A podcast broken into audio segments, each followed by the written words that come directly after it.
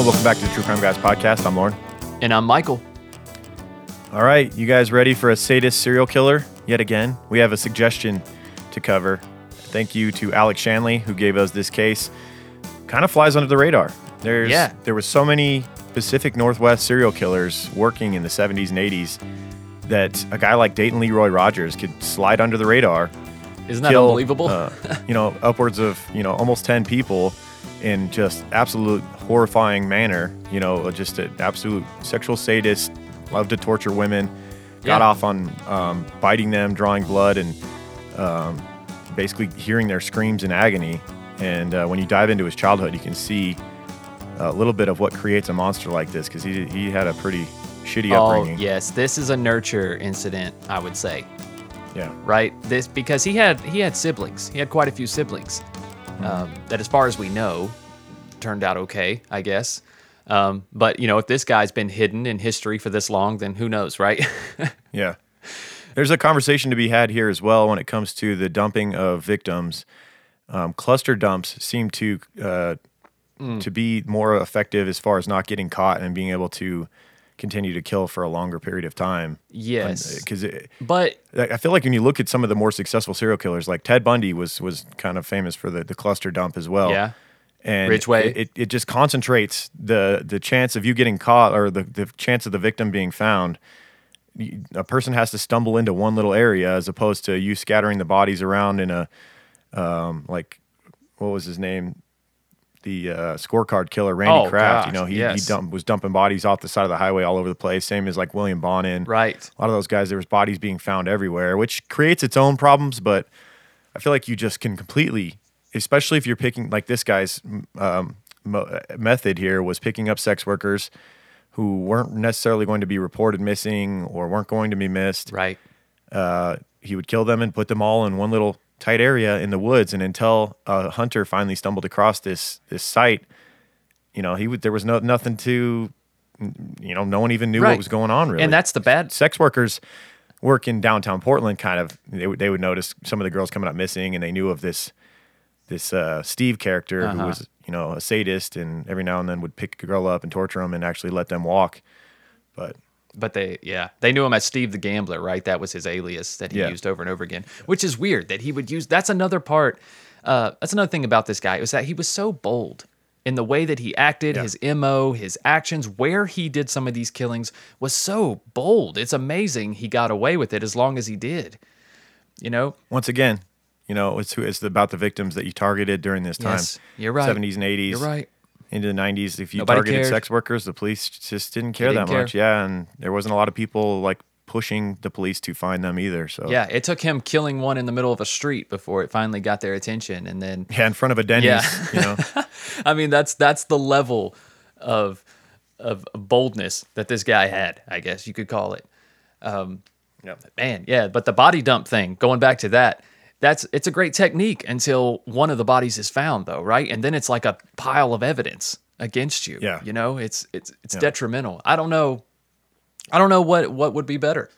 I don't know if that's a good tactic or a worse tactic. But I think most of these guys, especially in the Pacific Northwest, they think that this forest is so dense and and, and so thick and so much rain. You know what I'm saying? And so much leaf Yeah. falls and, and It, whatnot. it that speeds up composition Exactly. too, all that moisture. Exactly. And even in the summer with the heat and the moisture and the humidity, it, it does. It speeds it up a lot. And I don't think that, that they think that anyone's ever going to find these bodies, much less much less a pile of them. You know what I'm saying? Yep, and, and then once they once they do get caught, like once they when they when they find that grouping of bodies, it's it's pretty easy to say, well, this is the work of one person, and Oh, they just yeah. gotta connect you, like uh, maybe with some little Smirnoff mini vodka bottles and some orange juice bottles. and Yeah, something like that that you were known the, to the buy. word of a few sex workers that, that know of this Steve the Gambler character and uh, a matching truck and you know a lot of evidence. But Yeah. we'll get to all that. Let's dive into this case. Thank you for the suggestion, Alec. Let's dive into Dayton Leroy Rogers. Let's do it.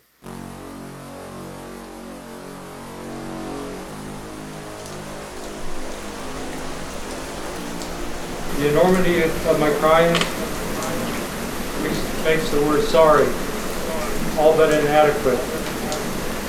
It would seem like an insult to even say it. But I still need to say it whether it's received or not. I am sorry. I'm very sorry. I own the truth. I own what I did. I had no right to take the lives of Jennifer, Rita, Lisa, Noni, Cynthia, Christine, Marie, or Tanya. There's never a day that I don't struggle within the very core of my heart and soul. I became so overwhelmed, repulsed, broken by my own evil carnage. I literally died to self. I desperately sought spiritual rescue from my own personal demons. So yes, I sought a new God. You have heard from some of the good people who have supported my journey since I have been in prison, providing study tools and fellowship.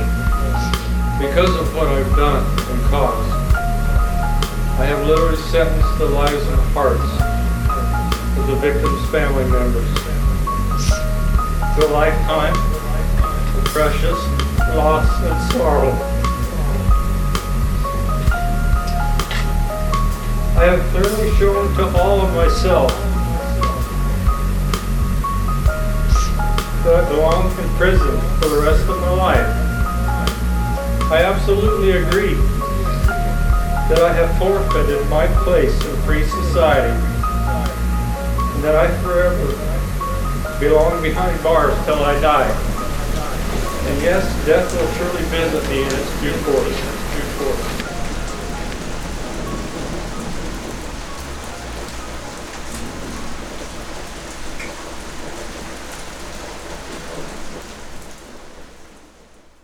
All right, this case this week, we dive into the Pacific Northwest in the uh, mid to late 1980s to cover Dayton Leroy Rogers. And, you know, we've covered several cases from the Pacific Northwest in the past. Uh, they were uh, famous stomping grounds for some of the most infamous serial killers in history, many of which have already we've done episodes on, like Ted Bundy, Gary Ridgway, Jerry Brudos, and Randall Woodfield. But also in the mid to late 1980s, there was another sexual sadist serial killer dumping bodies in, of sex workers in the dense forests that frequently rain that uh, get frequent rainfall um, and provide quite a cover for your, your dumping grounds, your cluster of bodies. Dayton Leroy, Leroy Rogers was known as the Molalla Forest Killer. He killed street women, usually addicts, sex workers, and runaways. He would pick them up, usually under the pretense of sex for money, then take the majority of his victims to secluded areas where he would bind, torture, rape, and murder his victims, usually with a knife, leaving the bodies in, the, in a forest outside of Molalla, Oregon. He was active for five years, well, nearly five years. It was about four and a half years from 1983, January, to August of 1987, and is known to have seven to eight confirmed, uh, seven confirmed and eight possible victims. Although there's no telling whether there was more or not. We know we have direct um, uh, testimony of several women that he tortured and raped who survived in, by one means Right. or another. Um, all of the while, he maintained a business I think had there's a a, good chance there could be more. Oh, for sure, for sure. I, the one thing that would kind of, you know, say no to that theory is that he had the, the cluster. It seemed like he had a clear modus operandi and that he would take the women to the same, at least maybe not kill them all in the same location, but he would dump the bodies in the same location. But there's no, there's no Well, when I say whether victims, maybe there was another dump site. Maybe he had started another dump site somewhere. Who knows? But Well, right, and also when I say victims, though, I don't I don't always just mean murder. You know, Yeah, I yeah, think yeah. there was plenty Oh, of rape and sure. assault victims that For got sure. away or left and were too afraid to say anything. yep. You know, I mean, this guy was so spontaneous and so violent. Mm-hmm. It, they were terrified, I'm sure. Yeah. Yeah, and all the while he was maintaining a business, had a wife and a toddler son at home. Let's talk about the Yeah, book that double that- life. Yeah, the book that we used to, to research this case. Uh, really well done book called Bloodlust: Portrait of a Serial Killer, Businessman, Family Man, Serial Killer by Gary C. King. It is on Audible. Renaissance Uh, man. Yeah, it's on Audible. I think it's like nine hours, but uh, the the narrator talks pretty slow, so you can speed it up to at least one and a half or even two speed. and still take in the information. Nice. Yep. So let's start at the beginning, as we like to do on this podcast, and and Let's do it. Learn about the childhood that creates these monsters. So Dayton Leroy Rogers was born on September 30th, 1953. He shares a birthday with T T Pain and Truman Capote. Nice. So quite a quite a mix there, those two. Dude, I seen a classic uh, writer. I seen a uh, I seen that T Pain was trending on Twitter like a few weeks ago, and you know why he was trending? Because he know, he had just- like two he had like 200 unread messages from other celebrities in his Instagram uh, request message request box. All these celebrities were wanting to collab with him over the last like however like- many years, and he just ghosted all of them. just ghosted all of them, not on How purpose. did someone find out about this? I guess I guess someone told him was like, "Oh, you should check this message box or whatever." Oh, he just didn't and know he, about he- it. Yeah, he put out That's a he put out like a, a story on an Instagram story, and he's just scrolling through these countless. it's just everybody's a blue check too. It's like everybody's somebody, and he's just like he's like. Y'all, I'm so sorry. I've been ghosting all these people. He's like, hit me up if y'all still want to collab. They're like, bro, you're not even relevant anymore. It's fine. oh, T-Pain. but now that you're trending on sucks. Uh, Twitter, let me second right? guess this. Okay, well, maybe. That's great. As someone who kind of thinks celebrities are overrated, I, I like that. yeah, that's pretty cool. Um, but also Truman Capote um, in the true crime world, well known for his novel In Cold Blood, known as one of the greatest true crime novels ever written. Was that not the first true crime novel written? I believe it I, was. it can't be the. f- I mean, maybe it, it was one of the first, but it was definitely I'll look the, it up the- right quick. It was definitely the the earliest, really well known one. Yeah. Because I know early crime writings were all fictional because that's the only way people could digest it. They just, they're like, oh, we don't want to hear. It was, it was Really, 1959. It's the murder Wow. of the Clutter family in Holcomb, Kansas. It was. I thought I read that, dude, because I was reading a little history about true crime, this article that caught my attention, and it was like top top true crime books from history, and In Cold Blood was still one. And then the first sentence, it was like the first ever true true crime book, you know, or Mm-hmm. Yeah. nonfiction true crime book. So that was pretty pretty groundbreaking for the time. Sure, Yeah. it terrified So it, maybe at some point we'll cover that one. That's quite a quite a novel to tackle. There, you have to read that book if you're going to cover that case. oh, and- of course. I'm sure that book is probably like at least 30 hours on Audible. so Oh, great. that's what I'm. That'll I be think a that's why we've exclusive. dodged that one for a while because we have a week to prepare for a show, and that's quite a book to cover. Yeah, it is. It is. So, um, Dayton Leroy Rogers, as we mentioned, was born in 1953, and he was born in Moscow, Idaho, to a pair of seven, devout Seventh day Adventists uh, named Ortis and Jasperell Rogers. And we'll talk a lot more about his parents, especially his dad. Yes, we will. Um, but he also had three biological sisters, three adopted sisters, and one adopted brother. So seven siblings. Um, Wow. we we recently talked. Uh, I don't know if it was on. Was it on just the banter or was it on? I think it was our last week's episode. Actually, our last. Um, uh, how Probably. there, how there was a common theme when it comes to serial killers, and when it when it comes to their parents being on opposite ends of parenting tactics. Yes, yes. One's very strict, and then one's Yeah. like more kind and doting, Yeah, and it's you know you never do anything wrong. it's funny that we just talked about that because I feel like this case is a prime example. I do this. too. Uh, Yeah. Dayton's Dayton's father hated children and never wanted any kids, but his mother Jasperell, on the other hand, adored children, and thus they ended up with eight kids, four of them being adopted. God, Imagine hating kids and you end up with eight of them. right? I almost understand Ortis's anger now. It's like I never wanted kids and I have eight of them. no wonder he treated them like shit. right? I didn't want them in the first place. Still no excuse, but that does explain a lot. Yeah, so Ortis, uh, he f- Ortis focused most of his energy on trying to provide financially for the large family, but the other bit of energy energy that he had left, he spent physically and verbally abusing his children. He frequently lashed out and attacked the children with no explanation afterwards. You know, like if you're going to dole out physical punishment for kids, I know a lot of people, some are for, some are against, depending on the severity of it, obviously. Right, But uh, I feel like there at least has to be an explanation for why you're doing it. If you're going to spank a kid or whatever it is, like You have to. Yeah. you can't just do it out of nowhere for no like the kids like sitting there confused like what did i do like What did it? God, my ass hurts. What did I do? yeah you just do it and then Yeah. walk away like Right. That's that That's- seemed obviously he was doing more than just spanking too. He was like beating the shit out of these kids. Oh, of course, yeah. And I'm sure there were some choice words flying. I'm sure they had a pretty good idea what was going on, but it's still it's no excuse to beat your children. Just because well, let's let's make something clear here. Just because we're explaining what you're doing doesn't mean you can beat the shit out of your Right. kids. I'm beating you, cuz. and obviously the goalposts have moved a lot here. This is the 50s we're talking Yeah, about. yeah, yeah, yeah. So it was Yeah, definitely sure. more common to physically strike your kids Yeah. and whatnot. On one occasion, Jasperell's brother, so the mother of the kids, um, so it'd be the uncle, the kid's uncle, witnessed Ortis force young Dayton to sit in a chair while he repeatedly beat Dayton's legs. Dayton amazingly sat there with almost no reaction. Um, and then the family, so this is just adds insult to injury here. The family then allegedly sympathized with Dayton, but not uh, not with Dayton, but with Ortis because he had burst a blood vessel in his hand during the assault. So while he beats Oh his son God. in the legs while sitting, that's some next level abuse that like really sick people do to their kids, where they you know like strike them in the thighs because people you know like authorities aren't going to check there for abuse of kids, like Yes. those those Yeah, areas. That's exactly like that's what's happening next level here, shit. Yeah. But uh, like, I wonder what Dayton did to deserve this for the family to not even sympathize with him after that. What could what could he have done? He's a kid, you know, like. Yeah. How old was he on this occasion? Did did you do you know? I no, it wasn't specific on an age there. It just Man, said one I'd like time, to know. one That- occasion when he that- was he, he was, you know, I think he was Well, probably look. under ten years old. well, look, if he's able to sit there with no reaction, he's got to be at least a preteen, I'd say. Yeah. You know what I'm saying? I mean, not. I mean, it's not impossible. Kids can block out stuff and go somewhere else for sure. Um, but I think he would have to be quite mature. Well, it, it also says something about the family that they would sit there and defend the father, and that I think they just wanted the attention directed away from them when it comes to the abuse.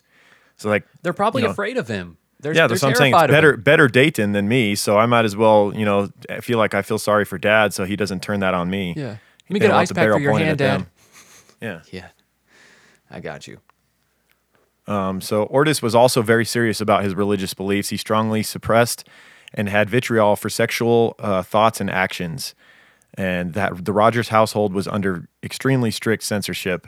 A prime example was his own Hawaiian record album collection, of which he loved the music. However, he detested the sluts, in his words, that were dressed in hula dresses on the covers of the albums. Oh and he would actually take time to draw clothing on the women with black ink as to not expose he his wouldn't. family to such filth. Oh my God. Are you? se- That is native traditional clothing right there. Like, what the hell? Like the Oh, most organic like- thing. sitting down and drawing clothing on them. Oh my god! With the little sharpie, Yeah. just driving like drawing like oversized black T-shirts on them and shit. like, do you so badly need the album covers? Can't you just? I don't know. To actually take the time to draw clothing on them rather than just like put tape over it or something. I don't know. This just takes it to w- new weird levels. Dude, there are there are some pretty provocative album covers back in the day, though. It's like, whoa, this came. Well, you think about what a big deal Elvis Holy was because he shook his hips a little bit. You know, like what a conservative Yeah. culture we had. Yeah. I have this. I have this album by a man named Herb Herb Alpert, and he's a jazz trumpet player. Okay, he's he's pretty well known. I I, I found this album spontaneously, and I picked it up for like a quarter, and then I loved it, so I bought a whole bunch of other Herb Alpert albums. But in one of his album covers, he has this girl that's sitting there, and she's completely naked, and she's holding a can of whipped cream, and she's just got whipped cream over like her vagina and her breast, and that is it. Over oh, the whole, Oh, the old Varsity whole- Blues. Yeah, pretty much like that. you, you got it. But this this record had to have come out in like the '60s, so I would imagine it was pretty pretty uh provocative, pretty I- I mean, that's a that's a sexy uh, instrument. You know, the tuba. no, it's The a trumpet. Trumpet. Yeah. Yeah, That's yeah, it can be, can be not as sexy as the saxophone, but it's getting there, oh, dude, the sweet sweet saxophone. Can't mess with that. right? Even sounds like sex, sax, sex, so close. I know what they're doing. Yeah, so Ortis, man, um, he would actually, like we mentioned, draw the clothing on those, and then he also preached that women had se- that had sex before marriage should be stoned, just as it said in the Old Testament. Yeah, definitely. Great idea. Yeah, That's, a great way to kill the human population. what a stupid. How outdated is that shit? Yeah, Oh my gosh. yeah, And, it's some Old Testament uh, fogies, bro. They hold on to that shit. They really do. Yeah, It's and scary. We'll, we'll talk more about his father's beliefs and their effect on the, his effect that effect on the children of this family. Um, the family moved constantly, partially due to his father wor- uh, following work wherever he could get it. So, in trying to provide for his family and these eight children, um, he would basically take whatever work he could get, whether it was you know painting or repair, or whatever whatever it was. They ended up moving all over the place um, for that, but also because his father believed, as part of their beliefs in the Seventh Day Adventists, Adventists that uh, the end times were around the corner. Right. Um, and so, if you know if you know this belief system, part of the Seventh Day Advent Adventist fundamental beliefs was the second coming and end times, which read Yeah. that Jesus Christ will return visibly to earth after a time of trouble during which this during which the Sabbath will become the worldwide test. The second Yeah, coming will be followed by a millennial re- reign of saints in heaven. Right. The Seventh day Adventist, because they, they put so much focus on the Sabbath, so much so, they think they're the only people that have the Sabbath right. And what they think is that Saturday is the Sabbath. So they go to church on Saturday. And they think that once, you know, the end of time, the time of trouble, the, the uh, rapture, whatever you want to call it, is going to happen on a Saturday. And everyone else is going to be at home sinning. And they're going to be like, ha ha, suckers, it was Saturday, not Sunday. Right. We're out of here. You're a day not. late, You missed bitches. the boat. no joke, no joke. They they're they're Saturday churchers. Nothing wrong with that. I just think that that's an odd thing to get stuck on, Right. right? Hey, it's all in how you you know interpret these books, I guess. Everyone It has is their own take It on is. it. Um, but due to the, his father's strong belief in this, the family refused to live close to big cities, and they often ended up in trailers or shacks on large properties. On one occasion, they lived in what was formerly a chicken coop that had a dirt floor. Can you imagine? Like that's the filthiest place I could imagine to live, just about other than like living like the Ninja Turtles in the fucking sewer system. But Yeah, like a chicken coop. There's just like chicken coops. They're disgusting. I mean, I have I have one right now, and I hate to go in there to clean that thing. It, it- that you breathing in chicken shit and dust, and they're filthy animals. Like, just like imagine that's your house now. That's crazy. yeah, man. That's a pretty pretty horrible living condition. Didn't uh, Damien Echols have a pretty bad living condition as well? Where he, I don't know if he had. He might be the only one that I can think of as far as poverty. Yeah. growing up is yeah. He his house was so infamous that it was part of like a painting because it was like this little tiny shack in the middle of like a crop field, and they got literally crop dusted with chemicals and shit. Yeah, That's the only thing I could think of worse than growing up in a chicken coop. right. I remember that. God, that's pretty brutal, gnarly. man. It's yeah, the chicken coop. Ah, I guess if you sweep those floors real good. Right. Damn. So you combine that, and there was so much sexual suppression, guilt, and censorship in the family home. Dayton found a way. Of course, as all young boys, hormones get going, they're going to find a Oh, way to get their rocks off. And for him, there was, you know, there wasn't even a, a hula dancer to look at. So he uh, he found an unorthodox fashion, as you might imagine, and he became obsessed with his sister's feet, frequently stealing their shoes after they went to bed and masturbating with them late at night What? as he grew older, he got worse in school as well, and uh, out of a sheer lack of interest, was you know it wasn't that he wasn't capable; he was actually you know of normal intelligence, um, but he just had no interest in school, and his relationships with his his parents also worsened. He grew to hate his father for obvious reasons, and hated his mother for always taking his father's side on things. Right. So yeah, that, it's not it's not going well. No, no. But the, the sister's feet thing, I didn't really give you a chance to No, no. I mean, I talk about that one. I don't. I guess I really don't think it's that weird in a household that is that sheltered. You know, that restricted. It's like like you said, he's gonna figure out something that Yes. something to fixate on. It, and mine and my friends' quest to find anything to masturbate to when I was a young teenager, like we would find porn anywhere we could, Right. like literally in like deserted lots that homeless people, like any any way we could find something to masturbate to. So it's like if you're in this household, there's literally absolutely nothing. There's So I guess you're just like looking at your sister's shoes, like, oh, look at those. yeah, I right. You don't just know, man. create I don't something. know how this works. I don't but- know. You just create something out of nowhere. You just need something to fixate on. I guess. And then guess what? When that's that pivotal age too, where like your your sexual desires are Yep. being discovered, like that's yeah. Formative he went down years. that avenue, and then there was no turning back. He was then obsessed with feet for the rest of his right, life. you can't just turn that off now. If you would have just gave the kid normal, normal leeway to you know, We're not play- saying give the kid porn, No. but you know what I mean. Like right. I don't know. Maybe just leave a Cosmo magazine laying around or something. Maybe like one don't of those old J.C. Penney mags. Leave the underwear section there. I don't know. something yeah, give something not too throw bad. that kid a bone. Damn. Jeez. So um, one of the family's many years uh, or many yearly moves, they, they were known to move multiple times per year. One of these moves landed them in College Place, Washington, where Dayton would attend Walla Walla Valley Academy for seventh grade. During this time, he would have his first of many run-ins with the law, and uh, this is when he and a friend got caught by police shooting a BB gun at passing cars. Yeah, I think Pretty standard about to type of way to get in this- trouble as a young kid. That's I think most kids. I did the same type of shit. Yeah, I think most kids, especially before the time of of the video game invasions, uh, you got Hmm. in trouble for shooting your BB gun at something. If it wasn't cars, it was windows or somebody else or birds. throwing rocks Yeah, or, somebody's dog. In my case, throwing hot sauce packets at cars that drove by and just. I got I like got that. chewed out from my grandma because I shot a squirrel in her front yard. She just happened to be looking out the window. She was washing dishes. And she just saw this squirrel drop from a tree randomly. And being the animal lover that she is, she ran out there to help it. And there I am standing with my BB gun. Boy, she chewed my ass out. Oh yeah, I bet. I felt like shit. I, I I don't I don't know if I've killed anything with a gun since then, other than something that was like suffering. Uh, so yeah. I guess it, it kind of stuck with me. I was just like, what? Poor squirrel. She, I'm glad. I'm surprised she didn't make me eat it. Shit. She's probably. I don't feel like making Right? this. yeah, I heard squirrels not all that tasty. I don't do this shit no more. Ain't enough meat on it. I can hear her now.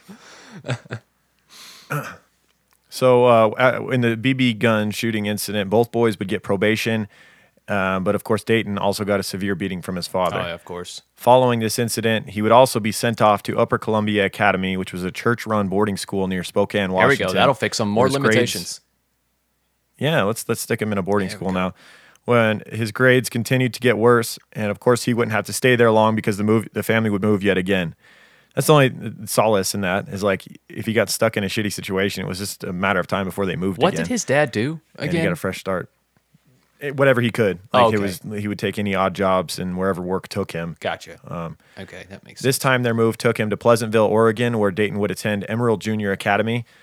This would be the last of the formal education for Dayton Rogers, though. He would drop out of the academy at age 16 and moved this time alone to Corvallis, Oregon, where he would get a job as a house painter making $2 an hour. He's out on his own now. All right, that's a start. $2 an hour sounds like, man, it sounds like nothing, but for the time, uh, I'm sure that was like standard. Yeah, it's to minimum think wage.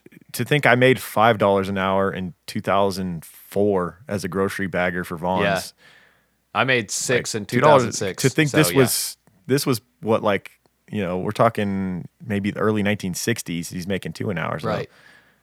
I think I feel like that's better than five dollars an hour in two thousand. I agree 100%. I was just about to say that. I was like, man, I'm kind of jelly of his wage now. The cost, if you go back to the cost of living, Oh my god! Right? You could buy a house for like five grand. wouldn't it be crazy if you could travel back in time? You know, in that in Oh that Stephen King book, eleven twenty two sixty three, there's a there's a portal in the guy's uh, diner, and that's how he sells his hamburgers so cheap in present day. It's because he goes back and buys his meat from the 1950s.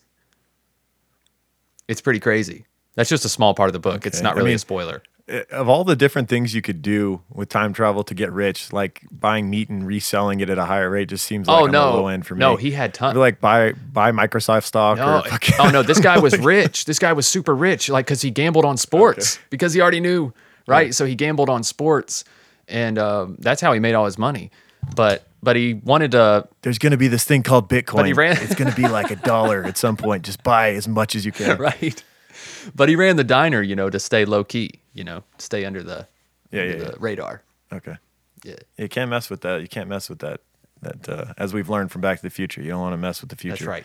Yeah, don't fuck with that. Don't want to run into your former self. You know, there's a butterfly effect that happens. That's right. Only one of you can exist. Yeah. So he, uh, yeah, so he gets this job as a painter working in Corvallis, Oregon, and two years later he would move. It seems like he, you know, just got so used to moving that he ended up doing it himself as an adult too. He would move this time to Eugene, Oregon, where he met a 16-year-old girl named Julie, who he would soon marry, and. Uh, this marriage was not acceptable in the eyes of Dayton's parents, as you might guess. Julie was of a different faith. She was Lutheran Oh no. and she had also had a kind of a rocky past. She had been institu- institutionalized in the past for drug and alcohol Well, abuse. she might as well have been Satan herself. Wow. Yeah, we talked about, you know, these days, uh, the 50s, 60s, when it came to women, they, if they made any mistake, they would just get institutionalized oftentimes. We yeah. learned a lot about that in the Nellie Bly episode. Yes. So, a young girl being institutionalized in this time, like, Holds no what we know now, yeah, holds no weight. It's like, okay, so her dad or somebody just got like sick of her, you know, was just like, I'm putting you away type of thing. Yeah, probably. Less than 30 days after the marriage uh, began, Dayton would stab a 15 year old girl with a knife. Not the greatest start to your fresh newlywed marriage. Yeah, that's that's not uh, the best way to start it off on a good foot. You know, it kind of might embark in some trust issues early on, A little bit, a little bit. possibly. I don't And trust then them a when you bit. learn the details, when you learn the details of this stabbing too, it's pretty absurd. So he starts going on dates with this 15 year old girl um, while he's just been married. Just got married. They go out. Yeah. And so uh, on this particular day, they went to a park and they were sitting under a tree, and he just pulled out a knife and stabbed her in the stomach out of nowhere. And it, his explanation to her was, "I just can't trust you anymore." Um, she responded by saying, "Dayton, I love you," and at which point he did an impromptu uh, marriage proposal to her with a knife sticking in her stomach. okay. He then took her to the hospital and made her promise to say that she had stabbed herself. And this all spawned from he felt that she wasn't showing enough affection towards him that day. He'd picked her up and she was kind of cold toward him that day. so Oh. naturally, Oh, sitting under a tree, you stab her in the stomach. You know, Right. I'm sorry. I thought you didn't love me anymore, so I was just going to kill you. Oh, but you do. Right. Oh, and well, but then when you said you, loved get me, I made it made me feel like an ass. You know, I was kind of like, Yeah. oh man, why'd I do that for? Right. I mean, I love you too. Do you want to get married, or I mean, that'll teach you to give me the cold Jesus. shoulder. Right. Damn. Savage. So, uh, and and she actually listened to him when he when he told her like, you know, just tell the, the authorities that you stabbed yourself. Um, and she would try to tell them this, and they weren't buying it. And eventually, she would tell the truth that Dayton had stabbed her, and he would be charged with first degree assault and quickly released on bail. It's amazing how many chances this guy gets. Yeah, how much freedom he gets for these unbelievably violent assaults on women that he does bold, over and over again. And he keeps getting assaults. out for real. I mean, the the the legal system in this case is just as much to blame for these vic- Oh, for some of these victims because ah, it's you so knew what you had chances. here. This guy was not going to stop. Like he was, he just kept raping and violently assaulting women, and they kept and like, oh, he's a changed man. He's better. We can let him go, just because he was s- smart enough to convince um, mental institutions and whatnot that he, you know, that he had been repaired, that Yeah. he was good, and he looked on his best behavior. He looked non-threatening. he kind of looked younger pictures of him look a little bit like Billy Bob Thornton. I thought if you were gonna Hmm. like if Billy Bob wasn't so old now, you could have made a you missed your chance, but you could have made a movie on Dayton Leroy Rogers and had Billy Bob play him yeah, maybe like 10, 15 years ago. that would have been good too. That would have been Yeah. good. For sure. And you could see Billy Bob being that he could play that character Oh, perfectly where it's yeah. like a normal, unassuming, kind of charming guy and then just switches a fli flips a switch and all of a sudden he's this demon. Oh yeah, he would do that nice. Oh, yeah. So in October of 1972, at the request of the district attorney, Dayton underwent his first psychiatric evaluation by Dr. J. Allen Cook, who decided that Dayton had no mental disease or defect, which meant that he committed the violent crime knowing what he was doing. Um, and he would end up taking a plea deal down to second degree assault and receive no prison time, only a four, only four years of probation. So See, here we go. get married, Another. then you start dating a 15 year old girl, and you stab her in the stomach, and then you just get some probation. there you go. Naturally, That'll help it. That'll fix him right up. she almost died, by the way. yeah. That girl, Denise, almost died. Wow. I'm sure he learned his lesson though. You know, I'm sure he's done course. with stabbing. So let's go Of ahead and course, wrap it's not this like uh, six months later he took two young teen runaway girls into his home Oh. And began, you know, having sex with them too. Um, oh, so yeah. while his wife is but living. he there. actually did. Right. Yeah. So with his wife, he took in two young teen runaway girls. Six months after this incident, after getting out on probation, um, he began drinking more and being inappropriate with the girls. Eventually, regularly sleeping with one of them, which resulted in his wife leaving him and moving in with a friend. And of course, he was not going to accept that. His wife was not going to leave him just because he was, you know, had brought two young teen girls in and started having sex with them and stuff. He, he was right. her leaving him on those grounds is totally unacceptable. Forget the fact that he just stabbed a girl and gotten away with that one as well. Right. Right. Um, naturally, her leaving and going to a friend's house, he would show up to the house where she was staying at and there was a man there which with which he broke into a fight with and beat up the guy and threatened to kill all of them. So wow.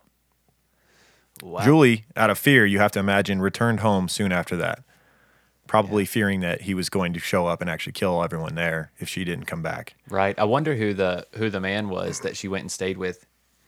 Curious about that. Yeah, I don't know, dude. Honestly, it could have been like a girlfriend of hers husband or something. You know, Right. It- who knows? But Yeah. luckily for Julie, it wouldn't be long before Dayton would be back behind bars because on August 1st, 1973, this guy's a ticking time bomb. It was just a matter of time. Oh yeah. On August 1st, 1973, Dayton got drunk and attacked one of the two young girls, or both of them, sorry, attacked both of the two young girls with a beer bottle, severely injuring them. So they were still staying with him um, and his wife. He would end up fleeing the scene in his Camaro before losing control and crashing, where he was once again arrested. He's so reckless and spontaneous. Like It's crazy, right? I- if there's anybody I, who I, I is- never heard any. I never heard anything in his childhood about him having brain trauma, but it almost seems like crazy that he didn't. You know, So impulsive, Maybe right? he did that. We don't. Uh, yeah, the impulsive behavior is just. Well, I mean, you don't know how many times he was smacked or hit in the head or punched by his father, you know, at a young age while his brain is still forming. You don't you don't know, man. And then just just the the average childhood of a boy in the 50s and 60s was probably rough enough. You know what I'm saying? Mm-hmm. Let alone a, an abusive father. And then he had eight other siblings too, you know, which he probably had some older brothers. So I don't know. Yep. An abusive father that combined that with the censorship and the guilt when it comes to your natural hormones and things like that as well that made you feel like a piece of shit for thinking Yeah. anything sexual growing up and Yeah, it can throw that you can over the create top. Quite a quite a, a stew of confusion within a young mind, and then you start you know you start confusing sex with being bad, and then you can skew that into violence, which you see Right. he I- mixed you know what? violence and sexual fantasies. Right. And I think with with sex and violence being both labeled as equally bad, you know, it's like then you think, well, I got to have sex, so I might as well have the violence with it, right? Or maybe Yeah, the I'm violence something bad already. Yeah. Yeah, what's, What's the, the point? difference? What's the point, right? Yep. So after the incident where he beat up the two young girls and crashed his car, uh, he would be evaluated for a second time by a psychiatrist and finally appropriately labeled a sociopath with antisocial disorder. And the psychiatrist quoted saying, "He is a sexually dangerous person." Yeah, so no due to the diagnosis from this psychiatrist, Dayton, it's funny how these diagnoses they worked for him most of the time. Like whether he the, the last time you know he he was found to not have any disorders and he got a, he pled down he got a plea deal to Mm-hmm. get second degree assault and basically walked this time he gets the diagnosis of having these you know disorders that makes him dangerous Right. and he because of this the judge finds him not guilty by reason of insanity Some bullshit. and yeah and looking for a reason to, be- let him off. Yeah. So the, the judge orders him to be committed to the Oregon State Hospital in Salem. And this was in March of 1974. So while in Oregon State Hospital, Dayton tried to talk to his wife, but she informed him that she was filing for divorce.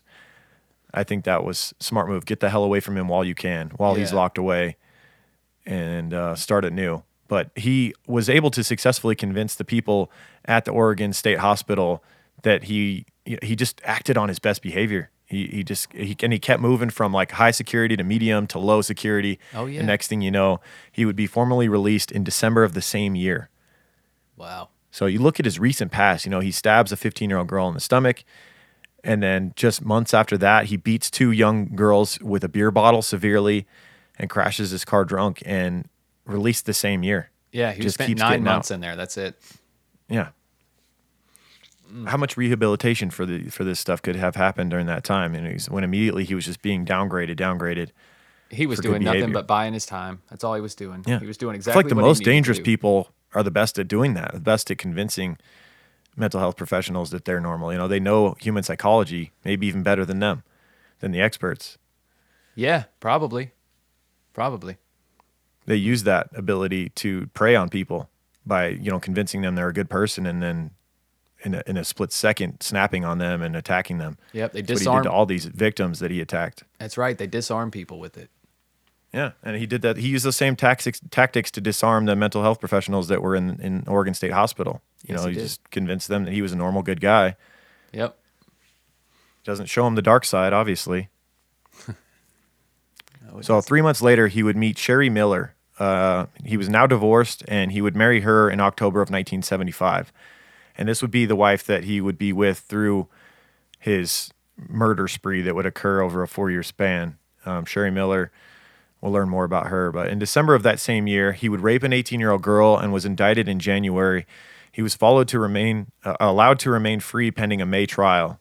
Amazing to me. You just let this violent criminal just over and over. He's doing these Yeah. heinous crimes, and you just let him keep being free to do it more. In this in this instance, um, the girl that he raped, uh, he had picked her up while she was walking along the side of the road. It was raining out. She he she uh, took the ride from this seemingly nice stranger, and he would take her to a secluded location where he would rape her multiple times. Um, and at, at a certain point, when he was backing out of this area because it was raining, his car got stuck in mud, and that's how they were able to catch him. He um, gets caught he so obviously wasn't able much, man. I, it's like he almost got Crazy, caught. right? It almost doesn't seem to matter. victim. yeah, doesn't even seem to matter. He's like almost not even afraid to get caught at this point. He's why would he be? He hasn't Right. been punished really since he was a kid. I mean, it, his it's so funny for someone who was so brutally punished and disciplined as a child in adulthood, just kept getting slaps on the Just wrist. keep getting slaps on the wrist. By the, yeah. So crazy. Yeah. So yeah, December, um, indicted in January, and then allowed to be free pending a May trial. And then, of course, before that May trial would come, in February of 1976, he would rape one high school girl and threaten another with a knife, apologizing afterward. and he would plead innocent uh, for reason of mental defect on this one. The two girls had skipped school and were walking down the street when Rogers saw them and convinced them to go with him. Quote, he was a good talker, and his method at the time was to pick up girls, particularly blonde girls. They got in the car with him. They went to get some beer. After drinking beer and smoking marijuana together, he took a paring knife from the glove box of the car and he was driving and threatening the girls with it. He used a coat hanger to bind the girls' wrists and ankles before raping one of them while the other one was in the back seat, afraid, of course. Jesus. In May, he would be acquitted of the December rape charge. In June, his parole for the uh, other knife attack was revoked. In August, he was acquitted for the latest rape charge, but was convicted on of two counts of coercion and sentenced to five years. Unbelievable. You're missing the Forget all of these rapes. He just gets coercion. Don't worry about rape. Just We have, if you're, if you're confused on how this happens, we do have a quote from John L. Collins, who was the Yamhill County District Attorney at the time. He are says, "quote. This was." Yeah, he says, quote, this was a less enlightened time when juries often felt that if the woman or girl contributed to the rape in any way, they would not convict him. In this case, they think it, he thinks it was because they drank beer and smoked marijuana with him. That made them obviously Wow. at fault for getting raped, you know. uh-huh. So so he just coerced them to drink beer and marijuana. So that's what they charged him for. Man, you can rape whoever you want, but just don't go around coercing people. Oh damn. oh and it's not like he, you know, it's not like he put a knife to their head and, you know, he could he, he couldn't have made them do this as well. right. Oh yeah. Jesus Christ. Unbelievable. Um, just the so- just the age gap alone though, you know, Yeah. should be enough to to put responsi- all responsibility on him. He's picking up young teenage girls. Yeah. Yeah, while being married and having a just absolutely despicably violent past as well, where you can see a, a pattern here. Right. This isn't his first offense here. Oh, yeah, this is not hearsay. This is not she said. This is not a woman came forward, but we have no proof. No, th- they identify this person, multiple people on this account, two women, you know, and then you can look into him and there's a whole past, there's a whole history and so many, so. He's many not stopping. He was awaiting trial for a violent offense when he did this one, when he picked these two girls up and raped them. Literally w- awaiting trial. You know, Mm. he, he just gotten out in January. This happens in February. He's got a trial coming in May. Yep. If anything, he he sees the time ticking and it's like I've got to get I've got to do more of this before I maybe end up in jail. So put letting him out on bail is just an unbelievably bad idea. You had to set that bail so high that there was no way he was getting out before the trial. I agree. And that's a good that's a good uh, insight into the way he probably was thinking. You're Yeah. right. That's that's the way I felt like too. I felt like he was like, Well, look no at he got out in to waste." January on bail, and then in February he does this. So he was wasting Yeah. no time. No time at all. I mean, in any free time he had, he was going to commit one of these one of these crimes. Yeah, and the prosecutor knew knew what they had here. He said, "quote This man is an extreme danger to the community, particularly to young women. He is both sexually and physically violent. In without question, is a murder case looking for a place to happen." Nailed it on that. Nailed when you it. you know that's foreshadowing happening right there. Nonetheless, he still won parole after 17 months, was hauled back for another 10 months on charges of parole violation. He would end up being paroled in January of 1982, having served five and a half years. One year later, his parole supervision was terminated, and he would be fully free. Bullshit. and this is man. when this is around when his murder spree really begins. I think after spending those five years in prison, he knew damn well he wasn't going to stop raping girls, but I think he made a conscious decision that he was not going to let them live to tell the tale and get him locked up again. Yeah, not only that, I mean, how bold do you feel now after having gone through all that and you still Right. aren't in prison for life? I mean, you have to be such and such emboldened by this. You're like, okay, just those little things got me caught. Yeah, I can fix that. So let's let's uh, get some excerpts from the book that we got this week, Bloodlust. This gives you a real insight into this man's sickness. I think it was really well done by the author of this book. It says, uh, It has been said that bloodlust is an aberration unique to the human animal. The aberration is clearly sexual violence in all evil. It rears its diabolical head when the host fails to achieve sexual gratification in any other way. As a result, many particular women and children who unwittingly come into contact with such an individual die needlessly and without mercy at his hands. Dayton Rogers, from his late 20s and into his early 30s, was fearsomely known to many of Portland, Oregon sex workers as Steve the Gambler, and he had been afflicted by had been afflicted by bloodlust since his late teens, perhaps longer. It usually materialized in the form of a headache, inflicting him with a spitting, splitting, blinding white pain, and perhaps he always had subconsciously been aware uh, that only the only sight only the sight of another's pain, the sounds of her anguish, or ultimately the spilling of her blood would relieve his own suffering. When the headaches began, the only way to make them go away was to let his dark side fully emerge. Quote, Dayton seems personable enough on the surface as long as he wasn't in the midst of one of his mood swings. He was well known in the small communities of Woodburn and Canby, and people seemed to like him. A mechanic by trade, a skill he had learned in prison, Dayton ran a small successful engine repair business, was married, and had an 18 month old boy who was a mirror image of himself. Few people saw the evil that lay beneath the thin veneer, and many of those who were unlucky enough to witness his dark side firsthand did not live to talk about it. Hmm. Unbelievable explanation in that That's a book great of summary right there. you know Yeah, yeah of what you're dealing with here that, that encapsulates. and over the next yeah over the next five and a half years from 1982 to the summer of 1987 dayton would kill nearly 10 women and leave their bodies in the Molalla forest altogether in a small area that he revi- revisited regularly we know this because there was um, small smirnoff vodka bottles the little mini Yeah. like hotel sized bottles strewn about and that was his calling card was he liked screwdrivers and he would only bottle little miniatures and that was one of the things that helped connect him to these bodies that were strewn out there so Dayton would troll the seedy drags of Portland late at night while his wife slept. He claimed that he was working at his shop during the absences, which ranged from a few hours to all night, and his wife Sherry saw little reason at first to doubt him. When she would call to check up on him early in the early evening, he usually answered the telephone. On the occasions that he didn't, he always had an excuse. He would explain that he had been in the middle of a project and he didn't want to leave to pick up the phone. Or more commonly, he would tell Sherry that he had gone out to get coffee, perhaps a bite to eat, anything that would convince her he was only taking a break to get away from the shop for a while. Often, however, he was he waited until it was very late, until he was very certain that Sherry was in bed and fast asleep before beginning the prowl. wow. Yeah, I mean, he had so much freedom Yeah. owning his own business here. Yeah, and his wife, she she was devoutly religious and somewhat naive. She always trusted her husband and rarely questioned his activities as well. So And I think that's the way he liked Um, it, not being And I think his shop was actually a small engine repair shop, right? I think he was actually like a lawnmower mm-hmm. mechanic, not a car mechanic. And yeah, Oh, really? I'm pretty sure. I'm, I don't don't quote me on that. Okay, I can see that. Yeah, pretty it was. I think it was a small engine repair shop. So yeah, maybe Yeah. I didn't even think about that. I just assumed it was a no- car yeah. repair When, shop. when they say yeah, you- small engine, you know, they're not saying that the building is small. They're saying it's small engines that he worked on. Yeah, yeah. yeah. And so, so like Okay, with I can see lawnmower business like that, you kind of work on your own hours. Any small engine shop I've ever been to, you always leave your lawnmower. You know what I'm saying? It's not like a car that needs an oil change needs to be done Right, that right, day. right, So you have a lot of leeway. You have all these projects just sitting around a small warehouse. And it, it, I could see how you could have so much freedom. You could work late into the night, or you could pretend like you're working late into the night. It, it really was the perfect, the perfect opportunity. And you got to know a lot of the community as well. Everybody had, everybody has a lawnmower or a leaf blower or a weed eater, you know, that needs a little work from time to time. And you, you're the friendly neighborhood repairman. You know, Yep. Yeah. So let's get to a specific day, and this is this is uh, this is the crime that kind of does him in here. On August 6, 1987, Dayton left his assistant in charge of the shop and drove to the liquor store at the North Park Plaza in Woodburn. He grabbed more vodka miniatures from the liquor store before driving home to have dinner with Sherry and his son. Um, he, you know, he told her that he had to to go to the shop to work very late, perhaps into the early mornings to catch up on some overdue work.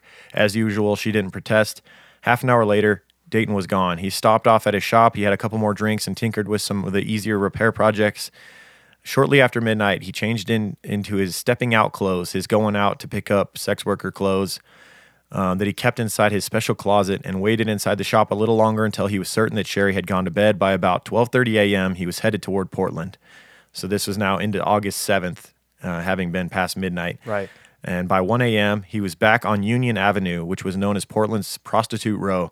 After a short cruise, he stopped a blonde near the corner of Northeast Union Avenue, um, recognized her as he had picked her up before during Portland's 1987 Rose Festival. She recognized him as well as a former customer and didn't hesitate to get in. She must not have gotten him on one of his No. Um, nights where he snapped. He's almost like a damn werewolf. Like he would just snap Yeah, or out of nowhere. He'd seem to- totally normal and, and get them at ease and then boom, yeah, yeah, that's true. try to tie their wrists And he knew that too. He them. knew that he had been with her before, so he was like, "Oh, she's gonna trust me," you know. I mean, we've already done this before, so that was mm, that's brutal. Yeah. And no one except for Dayton knows the precise details of what happened from 1 to 3 a.m. that night. But sometime prior to 3 a.m., they pulled into the parking lot of a Denny's restaurant in Oak Grove, a suburb of Portland. With the taverns and bars having just closed, business was brisk there, and it was only the restaurant open in the area at the time of the morning. Michael Fielding, who was 32, lived in an apartment nearby, had gone to bed a couple hours earlier and was sleeping soundly when he heard the sudden, uh, muffled screams of a woman in intense pain. Help me, screamed the woman. Please help me. Rape. I'm being raped. As Field climbed out of bed and headed for the window that overlooked the parking lot, the screams became louder. Um, he arrived at the window to see a man run beneath the streetlight. Moments earlier, James Dalkey, 50 years old, had arrived at the Denny's.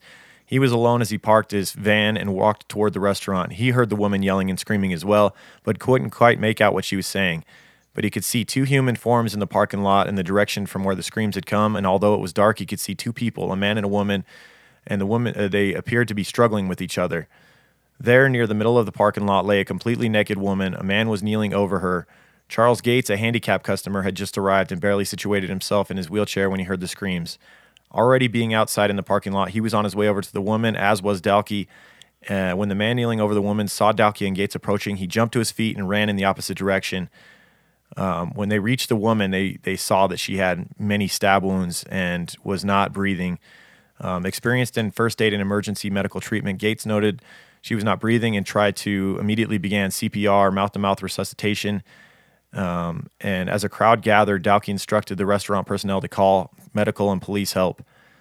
Uh, so a couple of minutes later, Dalkey again spotted the man he'd seen only minutes before kneeling over the, vo- the nude woman.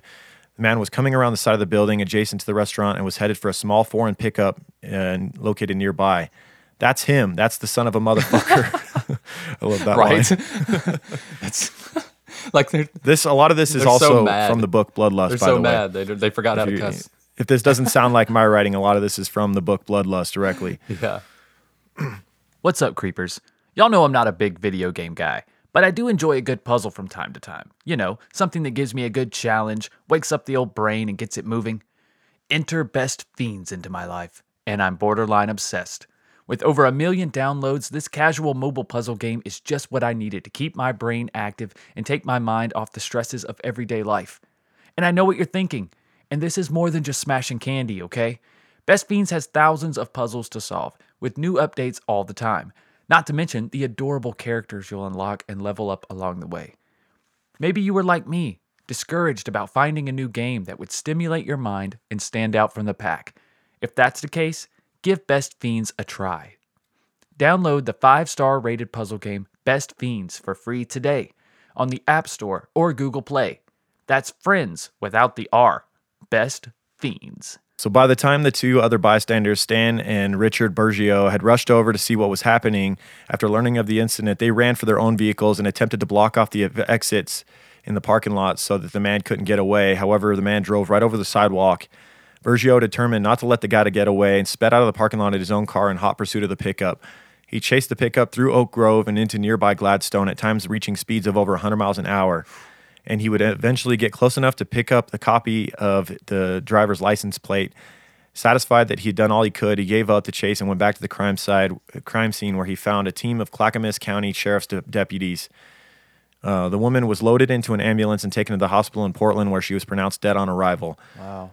No identification, either in clothing or in the parking lot, was found, but after additional searching, deputies found a double length pair of shoelaces tied together with loops at both ends, prompting some to speculate the woman had been hogtied at one point. A short time later, detectives uh, John Turner and Mike Machado arrived at the scene after being briefed on the morning's events. Turner took the license plate provided from Richard Bergio and ran it. So, this man's heroic actions of chasing this perpetrator and getting his license plate made all the and the also difference. the man in the wheelchair too, man. He needs some praises for this as well. For, Oh, for sure. rolling out there, performing CPR, for for you know for Yeah. acting. It's it's it's a harder thing to do than what people think. To jump Mm-hmm. into action when you just seen a violent attack. Most people want to turn the other way Mm-hmm. or not get involved. And this guy did all he could to save this woman's life, even though she was covered in blood. You know that's that Right. that can't go without saying. That's pretty impressive. You know, of all places to pull into in the middle of the night, most businesses were closed. You pull into a Paternity- Denny's that's open all the yeah, time. Bad pull into a decision. 24 hour Denny's. That's what I'm talking about. This guy is blatantly bold or stupid. Like he's one or the other. right. It's just it's amazing that he even got this far. Right. Yeah, and this victim, um, it makes you wonder. She was obviously not cool with going to a secluded area on this evening for whatever reason, and maybe because they had a relationship, they'd gone together before. Um, Dayton, Dayton was like, "Eh, you know, we, we don't have to go to my secluded forest area this time, or whatever it was." Uh, thankfully, because she would just been have been another one in that dump site that night had she. She must have somehow convinced him that she wanted to make this quick, that she had to get going, or whatever it was. But Right. you know, something happened that pre- preclu- you know prevented him from going to his his normal secluded area to do right. these crimes. It is weird that he went to that extent right there in the middle of the alley. You know, Yeah. it's it's so strange with street lights everywhere and people around, and like you said, near an open. Well, she tried. She tried to get out and run, and he ended up like tackling her and stabbing her there right in the parking lot. Okay. But it's just surprising that he wouldn't try to just tie her up or knock her unconscious. You know what I mean? Instead Mm-hmm. of just, but that just it just goes to show like how how much this bloodlust takes over. You know, at least that's what he says.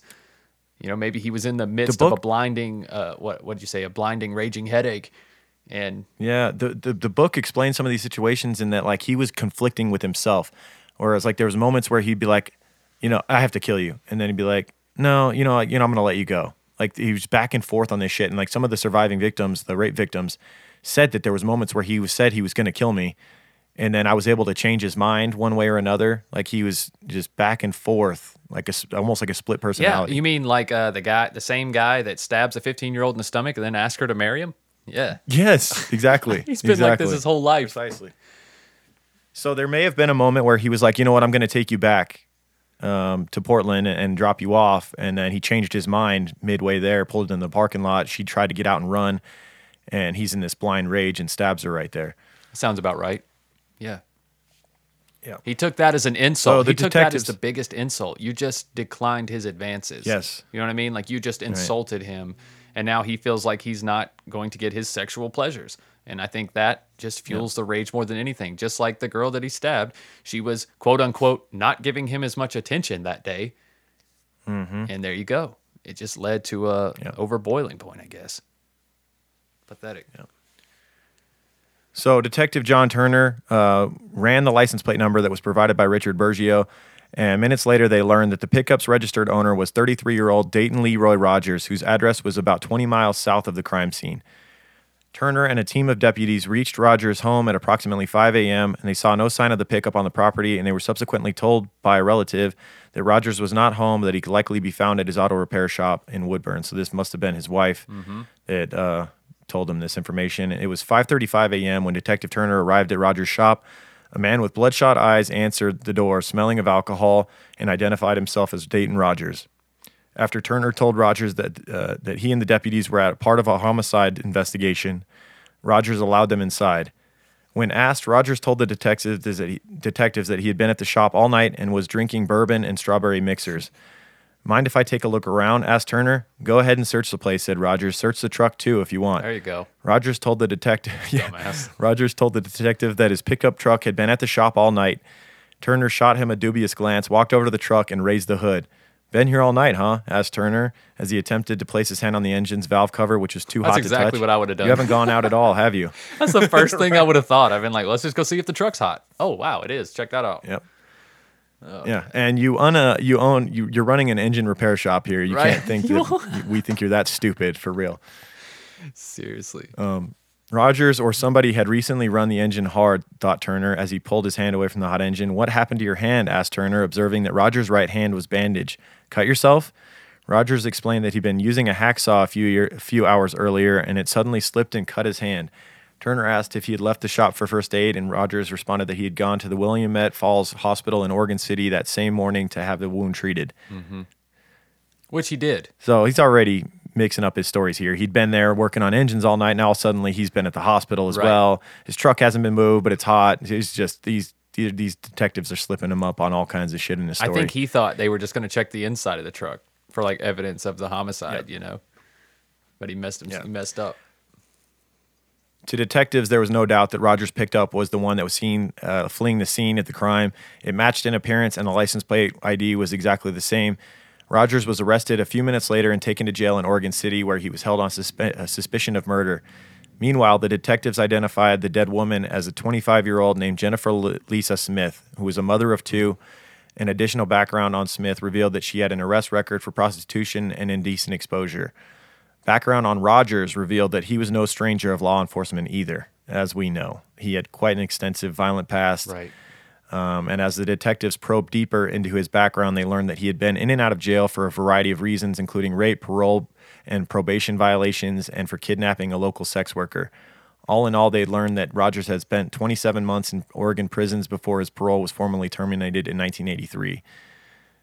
Meanwhile, acting out on a tip of one of Rogers' relatives, so somebody that worked at the shop with him, I think it was like his father in law or something, worked at the engine repair shop, um, had seen him putting things in the uh, the wood burning stove within the the shop, and um, basically he tipped off police that hey, you might want to look through that to see what you can Right. find.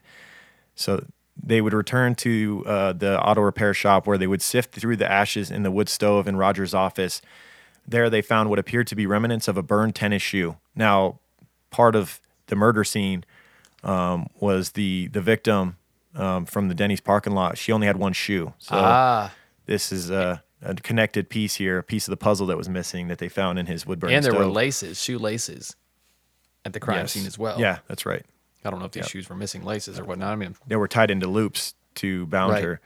Um, an analysis later determined that metal parts found in the wood stove closely matched metal parts of the shoe that was discovered in the parking lot where Jennifer Smith was murdered. They also found pieces of colored glass, rhinestones, and star shaped grommets inside the stove. Their sources were unknown at the time.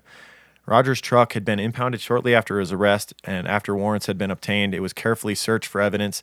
There was blood inside the cab of the pickup, numerous knife cuts on the dashboards, upholstery, ceiling, and passenger door. God, that's dark yeah, it is. like cuts all over the upholstery of the truck. Like how violently was he stabbing at her? And and now that we know how many other victims there were, this these stabs and slashes in the truck could have been from other victims as well. Yeah. Oh, for sure. it definitely was, man. I mean, multiple Yeah. cuts in dash and yeah, because listen, if they were fresh cuts and fresh blood, I don't think he would have been as bold to be like, search the truck. Right. I think a lot of that was Yeah, he'd obviously taken a few minutes to clean up the truck before yeah. trying to act sure normal he- in his repair shop. He tried, you know. Yeah. They also found a single fingerprint matching that of Jennifer Smith's right finger out on the outside handle of the passenger door. He's Nope, he's toast at this point on this Yep. murder. Yeah. Next, in their efforts to build a stronger case against him, the detectives went to the hospital to see how much of the suspect's story about his wounded hand was true. After questioning the emergency room doctor who had attended the attended to the wounds, the detectives learned that the cuts were not jagged as if they had been from a hacksaw blade. They had been smooth and clean, more like wounds that would have come, been caused by a knife blade. And because Jennifer Smith was a known sex worker and because of Rogers' continued interest in them, detectives hit Portland streets to interview as many as they Finally. could, focusing their attention on those who knew Jennifer. Not surprisingly, the detectives found several who knew Rogers. Many of them talked to uh, talked to uh, identified Rogers from a also to talk to detectives and identified him from a photo layout. Several said they told him his name was Steve. Um, as we mentioned earlier, you know that's what he told these sex workers that he would frequent. Yeah. One of them even said that he they saw Jennifer Smith walk toward his pickup as if to get inside three hours before she was found murdered. Oh, that's damning. Yeah, Yeah, I can't believe they waited this long to talk to these to these sex workers though, you know? I mean, I get it. I know why. Obvious reasons. They don't want to go Right. down there. They don't think they're important. But I mean, this could have blew this case open a long time ago. They knew about Steve. this guy Steve, quote unquote. Mm-hmm. They were Yep. onto him. they'd locked him up on prior occasions, and he just kept getting out. And it was only a matter of time before he took it to the next level and started murdering. Yep. According to the sex workers they talked to, he'd always had the uh, the girls uh, completely undressed. After which he bound their hands and feet at the wrists and ankles with a rope, dog collars, wire, nylon stockings, shoelaces, and the like. Anything that would hold their arms and feet securely in place. But many said that Rogers went far beyond bondage, subjecting them to intense physical pain, torture, and even mutilation. Many of these women were scarred from from Leroy Rogers. They literally had bite mark scars Yes. and you know cut scars and things like that from him, and had warned other sex workers about what you would be getting into if you got into his vehicle. Is- One even told the detectives that Rogers had a foot fetish and found women's arches sexually arousing. At uh, an interesting point the detectives noticed, considering that Jennifer Smith was barefoot when her body was Yep. found. Um, they also said that he usually bought vodka in the inv- individual servings, one and a half ounce bottles, those like served on airlines. One of the women said that he had subjected her to so much pain during a six hour ordeal that she'd asked him to kill her. Wow.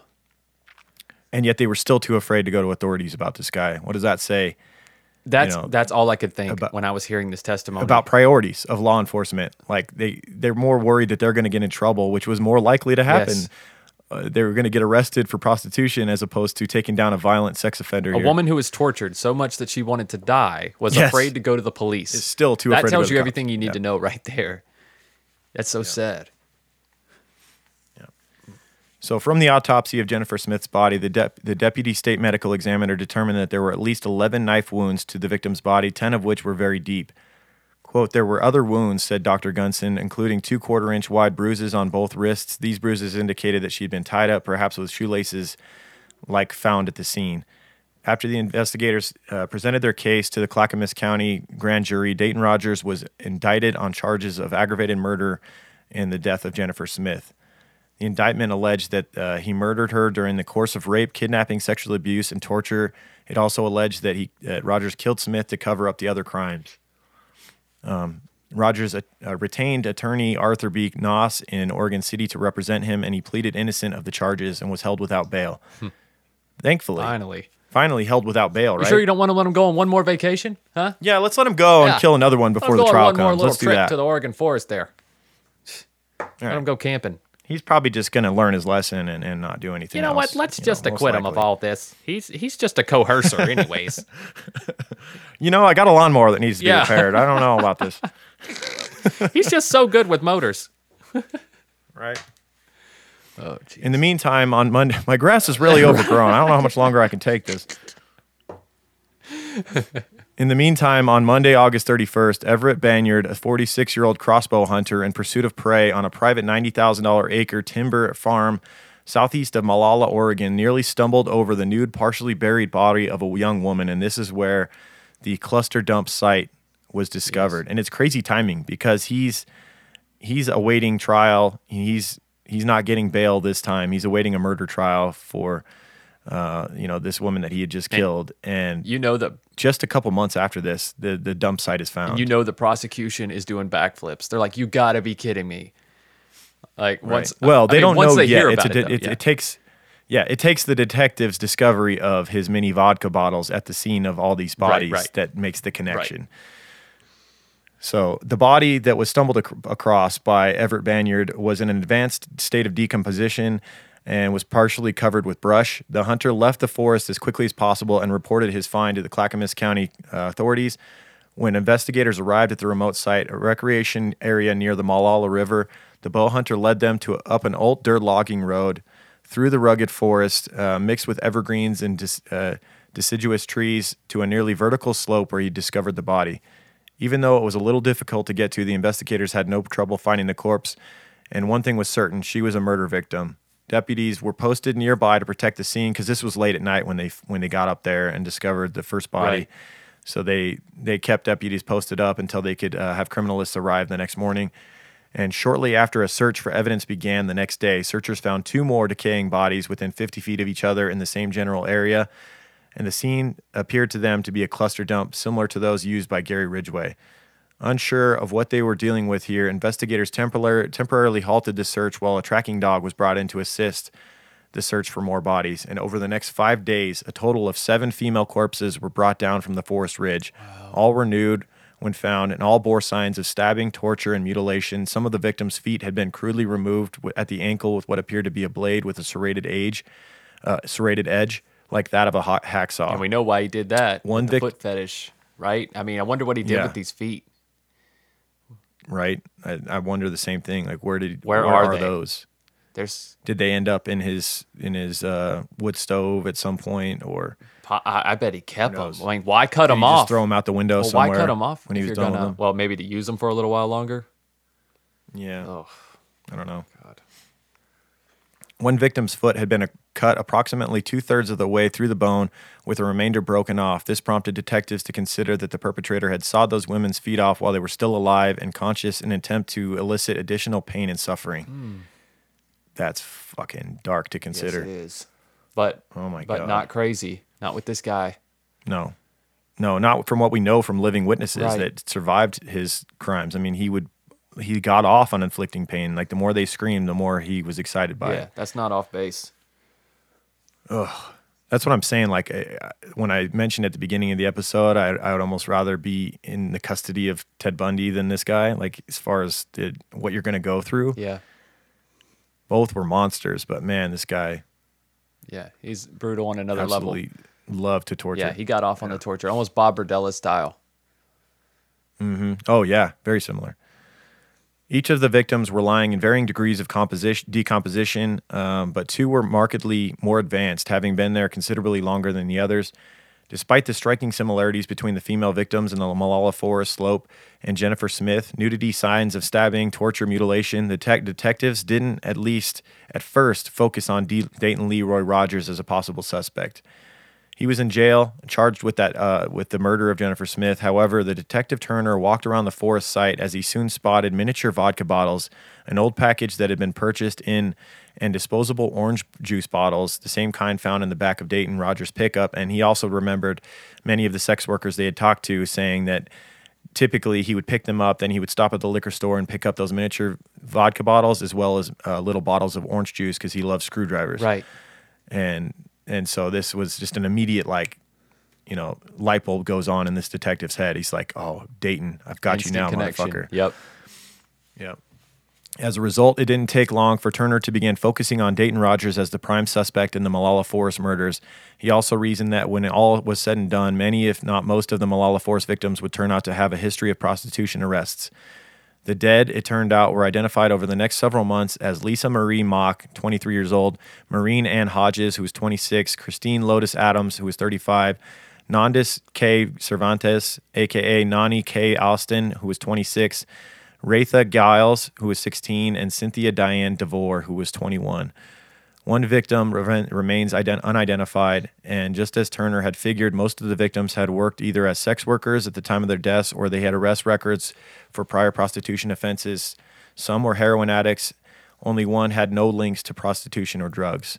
Yeah. So his suspicions were correct in that this was the type of person that Dayton had been targeting. Um, so everything is matching up as far as Dayton.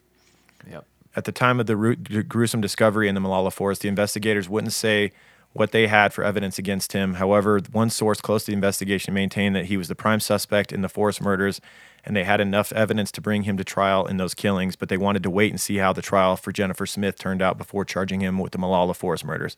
Yeah. Why? Yeah, that that makes sense. Get him like let's see if he gets uh, convicted for the Jennifer Smith murder, which was there was so much evidence. It would be unbelievable if he somehow was found innocent, innocent Right, of that one. right. So yeah, so once they have him put away for that one, then they can really build their Yeah. Let's case take our time. regarding the Molalla Forest murders. So let's let's uh, go through the first trial real quick. At J- Rogers' trial, which began in February of 1988, the deputy DA told the jury that Rogers murdered Jennifer Smith by design, following a pattern he'd established with sex workers. He called Rogers a vicious predator who killed for sexual thrill. You'll find that the reason he went downtown Port- to downtown Portland was to satisfy what you'll find to be his bizarre sexual appetite. You'll find that his sexual appetite included bondage, masturbation, and intent to inflict intense physical pain. Rogers' attorney told jurors that he would not like his cl- he would they would not like his client, but insisted they were to, there to decide whether Mr. Rogers did what was tantamount to a criminal act and not to judge his sexual amours. He admitted that Rogers killed Jennifer Smith, but contended he did so in self-defense. Oh God. So he, even his own defense attorney saying, "You're not going to like him. Yes, he killed her, but You're not gonna like him. That's not I a good don't like him. start. Uh, I was texting somebody. He was trying to talk to me the other day. He literally stabbed me in the arm. Uh, you're not gonna like him. My skin crawls when I'm in five feet of the, within five feet of the son of a mean, bitch. this guy. But just give him an open mind. What, okay? what they got? I mean, this guy's a son of a motherfucker. But uh, I mean, right? It's my favorite line so far. Funny as fuck. right. So his defense claimed that Smith uh, spotted more than two hundred dollars in Rogers' wallet when she, when they stopped at the convenience store to buy the orange juice, and she decided to rob the defendant at knife point. Later, when Rogers got out of the car, the truck to pee, Smith pulled a knife from the glove department and brought it close to Rogers' throat and demanded his wallet. A struggle followed and turned into a wrestling match for the knife, in which res- uh, Jennifer Smith was stabbed several times and killed purely by accident. Yeah, right. Yeah. Where's Aileen Wuornos when you need her? Right. Damn. Why couldn't one of these? Why couldn't one of these serial killers that picked up prostitutes picked up Aileen? You know, that would have been some sweet justice. right? It's like that that meme. Like, what are the odds two serial killers in the same car at the same time? she pulls out a and then Aileen just pulls out a fucking pistol and pew, I like my odds, bitch. right. That's what he needed. That would have been sweet justice if she had yeah. if she had been uh, one of the ones he picked up. Seriously. Makes you wonder. You know, uh, Aileen obviously um, was a serial killer herself, but how many of the men she picked up that she killed weren't were victims, but also maybe they were serial. They probably statistically there might have been a few six sons of bitches that she picked up that she killed that had killed women or assaulted them or were around the corner from doing Yeah. so. Yeah. I mean, statistically, right? I mean, you would have to imagine speaking, that we're not going to speak to any specific victims she Right. killed, but I mean, it's a possibility that a couple of them might have either been already or were about to be exactly. killers and I'm sure themselves. she she took certain Johns as well. I'm sure it wasn't just anybody. Mm. Maybe she was the one that they like, you know, if she stood with other girls, you know, on a certain area or whatever, maybe she was the one. She was like, "Oh, I'll take this guy. I'll take which this one's one." which which one which guy is the is the date is the right? It's like, "Oh, it, uh, trucker Steve oh, this guy tried to stab you." which one's the one that's abusing oh, this guy you? tried to stab Yeah. you last time. Aileen, Aileen, this dude, he, he wants to see you. oh have I got a, a a great woman for you to see right? tonight Oh, she's you're gonna have so much fun right. with her You guys gonna hit it off. Here she is. yeah yeah Oh damn. Yeah, so during the trial, several of Dayton's former sexual assault victims took the stand and told their tales, and the prosecution presented the evidence also that Jennifer Smith was tortured, which really put a monkey wrench in the old theory that she was acting in self defense when you look at the evidence that shows she was tortured. Or that Dayton was acting in Quote, self no one- yeah. Yeah, sorry. Um, quote, no one wants Dayton Leroy Rogers released, prosecutor Noss uh, had said only minutes before the jury left the courtroom to decide his client's fate. I don't want him released. You don't want him released. I question whether Mr. Rogers himself even wants to be released. What is needed is permanent isolation of this man. In his fantasy land, he's become a sexual monster you've heard about from these girls. He developed and, and nurtured these feelings into a ritual. It's a pattern you can't ignore. He's a sick man. But do we kill him? Do we have a death sentence for people who are as sick as depraved as this? continued Noss.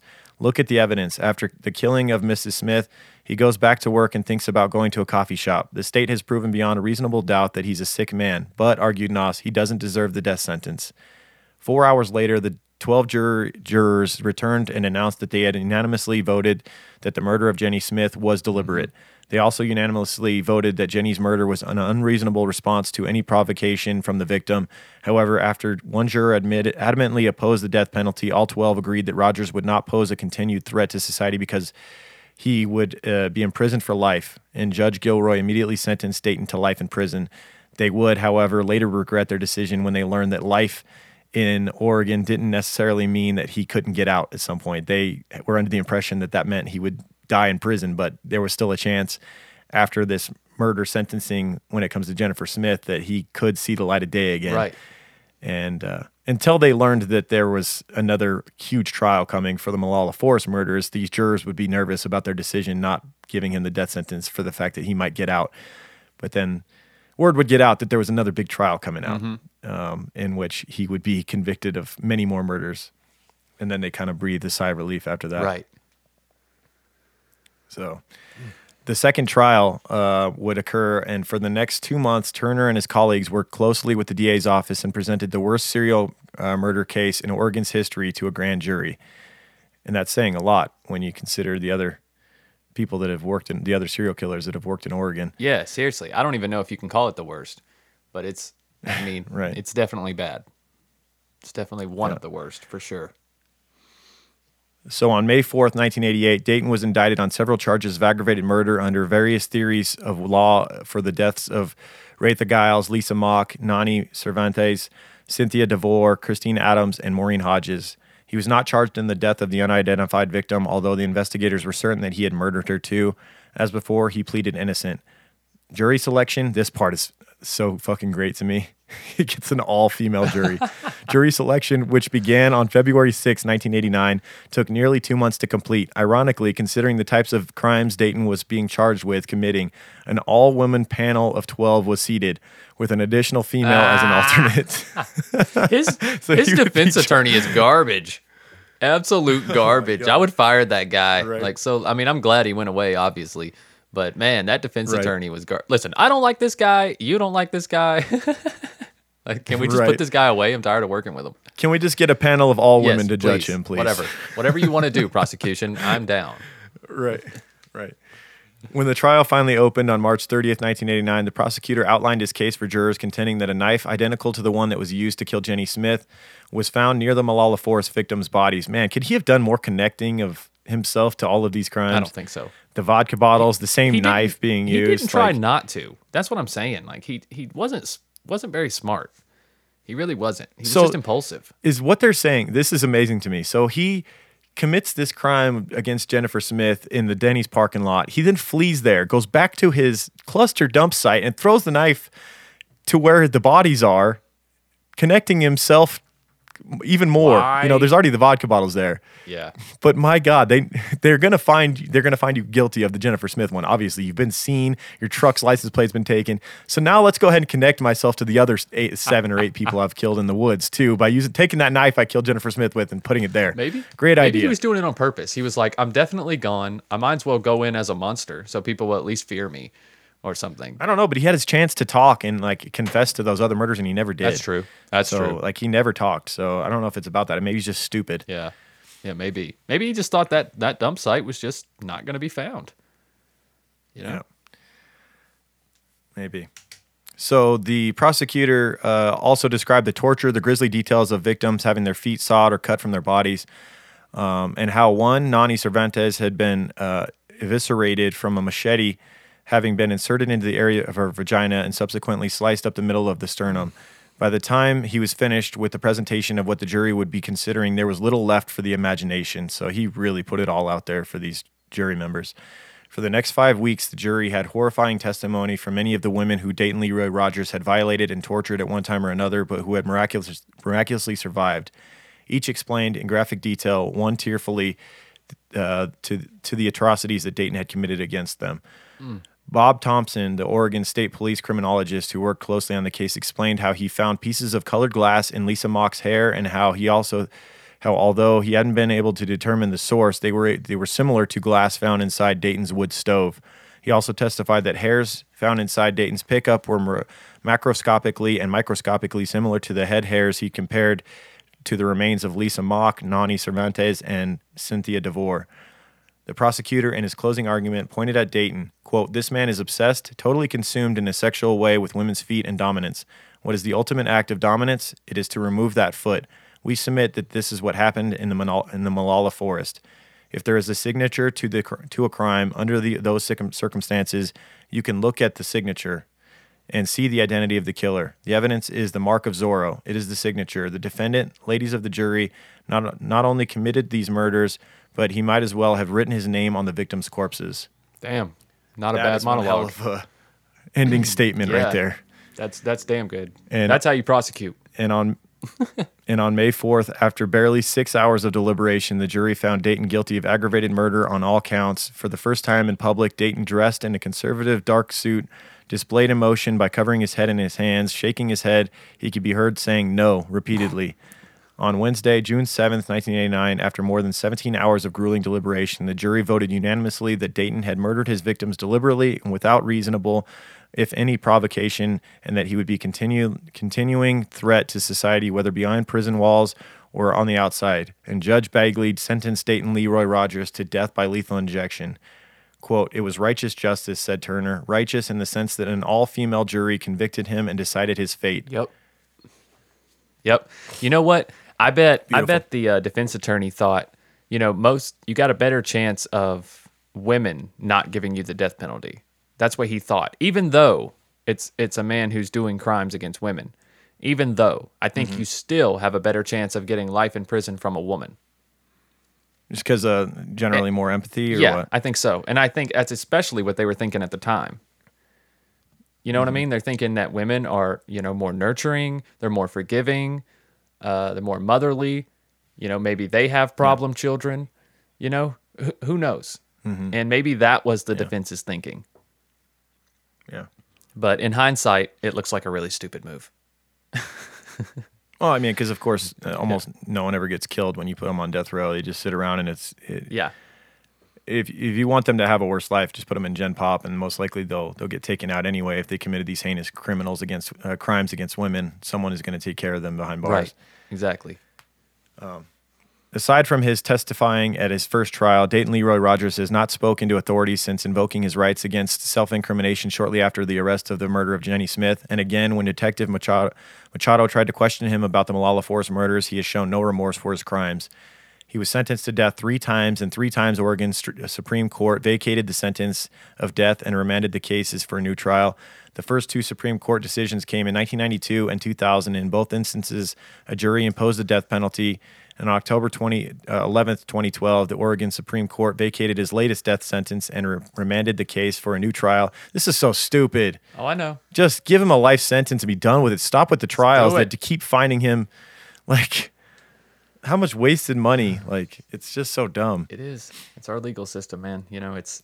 In November of 2015, a Clackamas County jury sentenced him to death for a fourth time. Oh, here we go. And according to his defense attorney, Rogers would have waived all future appeals and allocated his crimes in exchange for a true life sentence instead of the death penalty, which at this point should just happen because we keep having trials. He keeps getting the death penalty, and then they keep, you know, the Supreme Court keeps vacating it just to have another trial to do. It's just a loop of wasted time and money for everyone. Yep. Um, and at age 67, he currently sits on Oregon's death row at the Oregon State Penitentiary, where he will surely die of natural causes before ever being executed, in my opinion. Oh, of course, of course. I'm sure there's plenty, plenty of killers in front of him. But Right. yeah, like you said, he'll die in there. Probably while he's playing chess or some shit, living out the rest of his life. Son of a bitch. Right. Probably painting and learning literature. Yeah. That son of yeah. a bitch. Someone, someone on the internet will probably buy his artwork or his writings, Yeah, exactly. so he can get a little more commissary. Well, that's that's good. I'm I'm glad he's still able to do something while he's in prison. Ah, fuck that guy, Yeah. man. Uh, let's let's hope he he's, you know, it's it's hot in his cell and he's perspirating Yeah. a lot and it stinks. yeah, and you know, and you know, Um, and he wishes he could have some oh my Gaia, right. but he can't. He can't. He can't. He can't even have True Crime Pine. He can't have nothing. I No. would be dishonored if he wore True Crime Pine. If you guys don't know what that is, that's True Crime Guy's very own scent from Oh My Gaia. Oh My Gaia is an innovative, all natural deodorant, fragrance, and beard oil company specializing in paraben and aluminum free products. Their innovative line of deodorants inhibit the growth of odor causing bacteria while maintaining effectiveness. And they use only all natural paraben and aluminum free organic ingredients. And like I alluded to, there's lots of scents like True Crime Pine, of course, and vanilla, cherry almond, sandalwood, lavender, lemongrass, Egyptian musk, coconut, dreamsicle, leather, lumberjack, honeysuckle, fireside, bergamot amber, sailor, uh, pear is another good one. And guys, because you're True Crime Guys listeners, you can use the word creeper. C R E E P E R, you know, what you are, because you're a True Crime Guys listener, for 15% off your order at shop underscore oh my Gaia on Instagram or ohmygaia.com. That's O H M Y G A I A dot com. Guys, you won't regret it. Going all natural, organic. It feels nice. It's light. I love it. Put a little, put a little under my arms. Put a little maybe on my chest. You know what I mean? Put it a little on your on the outside of your shirt if you want. The scent is perfect. It's not too strong. You know, I, I've never been a fan of colognes in my life. I've never liked colognes because it's, I spray that shit on and that's all I can smell. And then once you stop smelling it, it didn't go away. Now everyone else, that's all they can smell. You know what I'm saying? but with a good smelling, with a good smelling natural deodorant, you can put it anywhere. It's not going to stain your clothes. You know what I mean? It's not it's not going to be harmful if it somehow gets in your mouth or whatever. But don't I mean don't eat it. But it smells like it smells good enough. You can eat it. Some of them. You know what I mean? Like pear. Mm, just get you a big old scoop of that pear. I'm kidding. don't, don't don't eat that. I may have done that. You may have done it. Uh, I can neither conform, confirm nor okay. deny. Well, I wouldn't blame you either way. Uh, it was delicious. well, there you go. There you go, people. Oh my Gaia. Oh my Gaia.com. Guys, check it out and you will not regret it, guys. All right, man. What we got some shout outs to get to this week, some new reviews. Yeah, yeah, yeah. I gotta gotta rate. Thank you, those of you who've taken the time to go rate and review the podcast on iTunes. Um, it means a lot to us. Um, so we got a few here to shout out. I want to say thank you to Mick Mama for Life in the U.S. Said fantastic. I've been binge listening to these podcasts for a few weeks. I'm so glad I found it. The mix of crime and their stories, dark sense of humor is my favorite. It is easily my new favorite true crime podcast, and I've listened to a lot. Thank you. Thank you, Mick and Mama for life. Uh, and then we got Morrison Mama in the U.S. We got a lot of mamas this Right. week, and she says, "NC Creeper here. Hey y'all, love the show. I listen daily, anytime I can. Love your sense of humor. Literally saying the same things as y'all. As in the Chris Watts case, you were talking about when the police officer called uh, from his house to come home. When you were talking about his reaction, his butthole puckered. Uh, she said she thought the same thing and laughed her ass off at that. Nice. right on. Right on. We're getting getting quite a North Carolina fan base over here. Right on. Yeah, yeah. Seriously, you're like infamous Nice to- over there in your neck of the nice woods. to uh I might have to do, do a little meetup here. Meet up some Carolina creepers. Right? Cool, cool. I'm flying under the radar in Nevada, man. That's, uh, that's the way I like it. Well, you're We hardly ever hear from Nevada. No, we have a lot of Nevada creepers. They're just if you look on you you know if you go on Instagram, you can see them because they're at you know Golden Knights games or they're on the strip or whatever. I, I see you. Right. Gold, I see you, uh, Nevada creepers out there. If but in Vegas, Speaking of oh my Gaia, I got my my beard going. My playoff beard is getting nice Ooh. and big because the Knights are Hell still in yeah, this they thing, and. I'm not trimming that thing until we win the cup. Can't. So I'm using a lot of oh my Gaia beard oil right now. right on, right on. Hell yeah, man! I'm super excited about the Knights. I'm watching them from here on out. I saw the, I saw the highlights yeah. of the last game. I'm like, hell yeah, let's see let's see what's gonna happen. See what's going down. Yeah. Um, also, I want to give a I want to Uh, give we- one more special shout out. real- Are you done with the reviews, or do we have any more? We got Okay. one more, and then you can do All right, your special shout out. Uh, I want to thank Lo- Lois Lane in the U.S. Uh, just put some fire emojis and five stars, and that's that's the way to go. If you guys don't want to write out a big Yeah. thing, you don't you don't know what to say, Right. just throw in some fire emojis and and click five stars, and then we get we see the fire emoji review, and we get to give you a shout out. Otherwise, we don't. You know, if you just click five stars and you don't write anything in there, then we don't get we don't see who did it. So no idea. So thank all yeah, of you. Yeah, absolutely. Thanks, guys. Also, want to give a big shout out to uh, the person who gave me this amazing coffee mug that I'm drinking out of today, uh, Jake Tindo on Instagram. Jake, a big supporter of the show. We appreciate you very much, guys. Check out um, at Smoking Jacks on Instagram. They are smoking meat up there in Michigan, and it looks amazing. It make looks ugh, it looks fantastic. You're talking about Mouth-watering. brisket, ribs. These dudes know how to cook. Okay, smoking jacks, and they just sent me this amazing mug. Um, Lauren, have you got yours in the mail yet? Can't wait to get mine. I'm, I'm guessing it's, on the way, man. It's on the way. I've been drinking out of mine every morning. It's great. Keeps your coffee nice and warm, and it has like a little little slide lid. You know, it has the nice compression fitting cap with the slide lid. Keeps your coffee nice and warm, or your drink cold, whatever whatever you're sipping on. Big shout to Rach in Japan So- too. Sent us a bunch of goodies from Japan as well. Japan Rach, thank you so much for that. That's that's pr- my kids. Uh, right now, there's origami all over my house, so thank you for that. And uh, yeah. and my my daughter uses the sake set to drink her water in at at dinner. So she loves that little. I love the snaps. set. She send us she sends us Snapchats on a on a daily basis as well. Yeah. Of all the different things that she sees in Japan and like all the little cultural differences that are just fascinating. They really are. I've learned a lot about their culture over there. Like it's just cool. Just she walks around grocery stores and just you know shoots all kinds of stuff that she sees, like getting in taxis. Yeah. I've learned that to taxi drivers, it's like rude to open your own door. They're supposed to open and close the door for you. They have like this handle thing Yeah. that they pull on, and it, like a school bus, and it opens the door for you. That's awesome.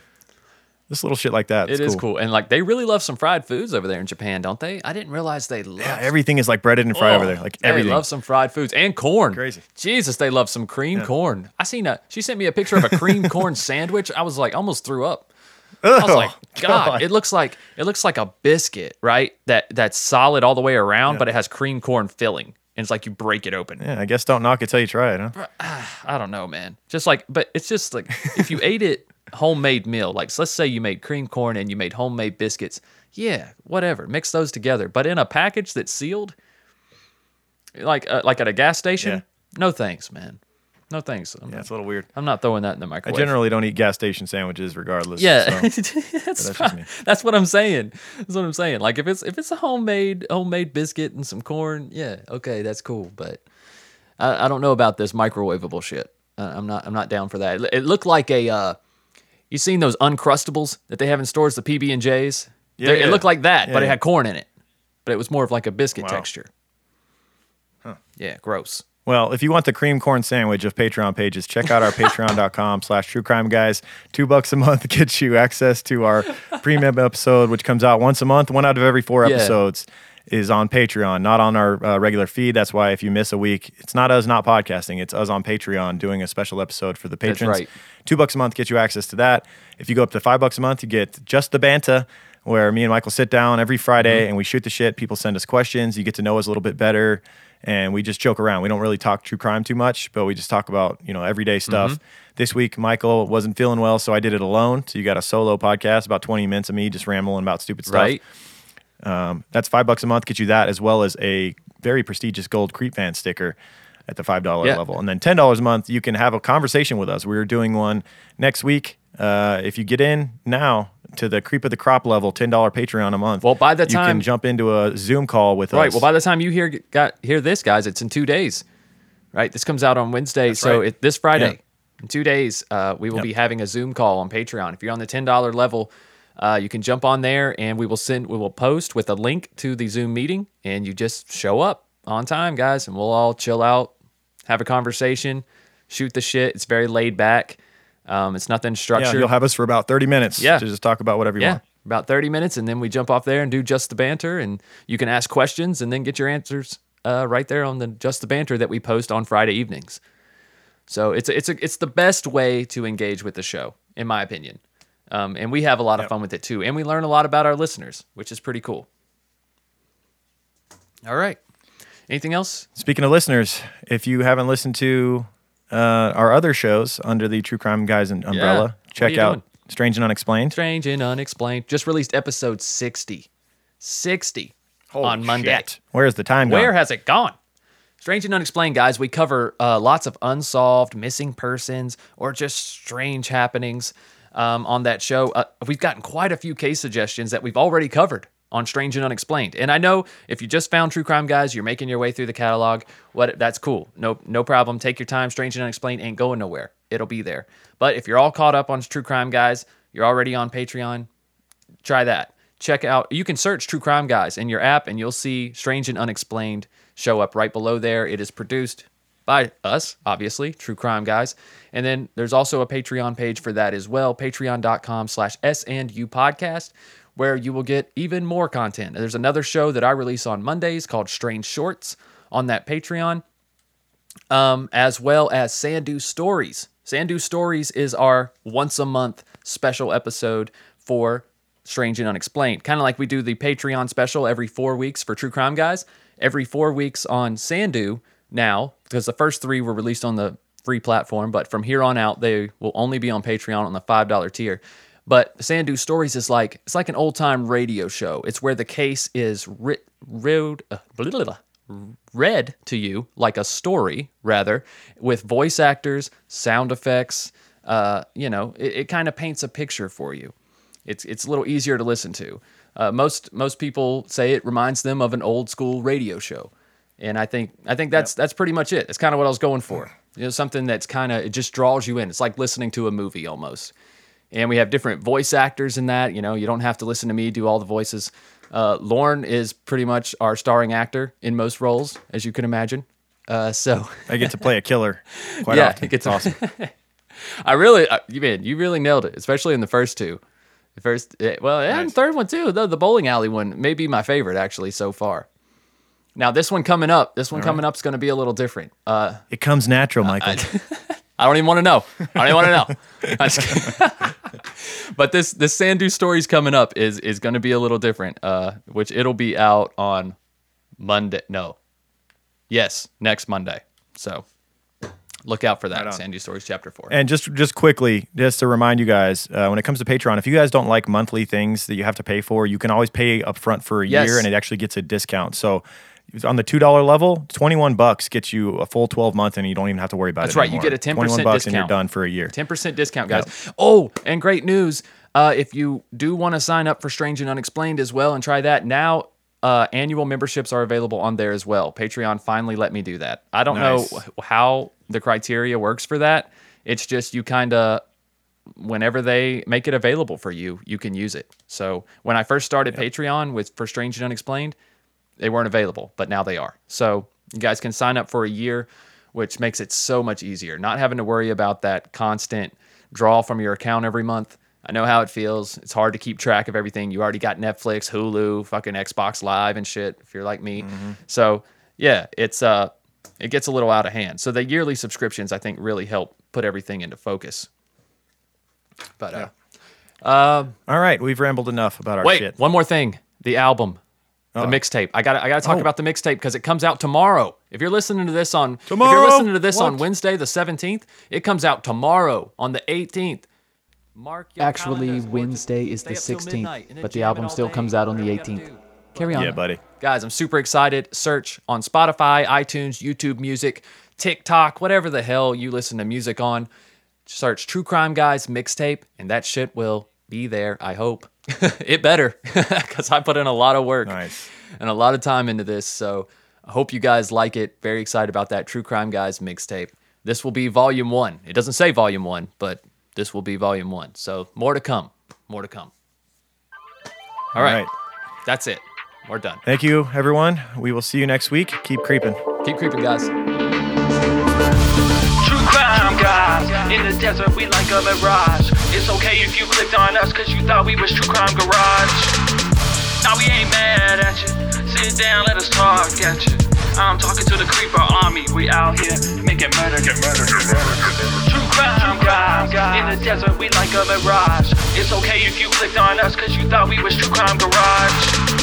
Now we ain't mad at you. Sit down, let us talk at you. I'm talking to the creeper army. We out here making murder charming.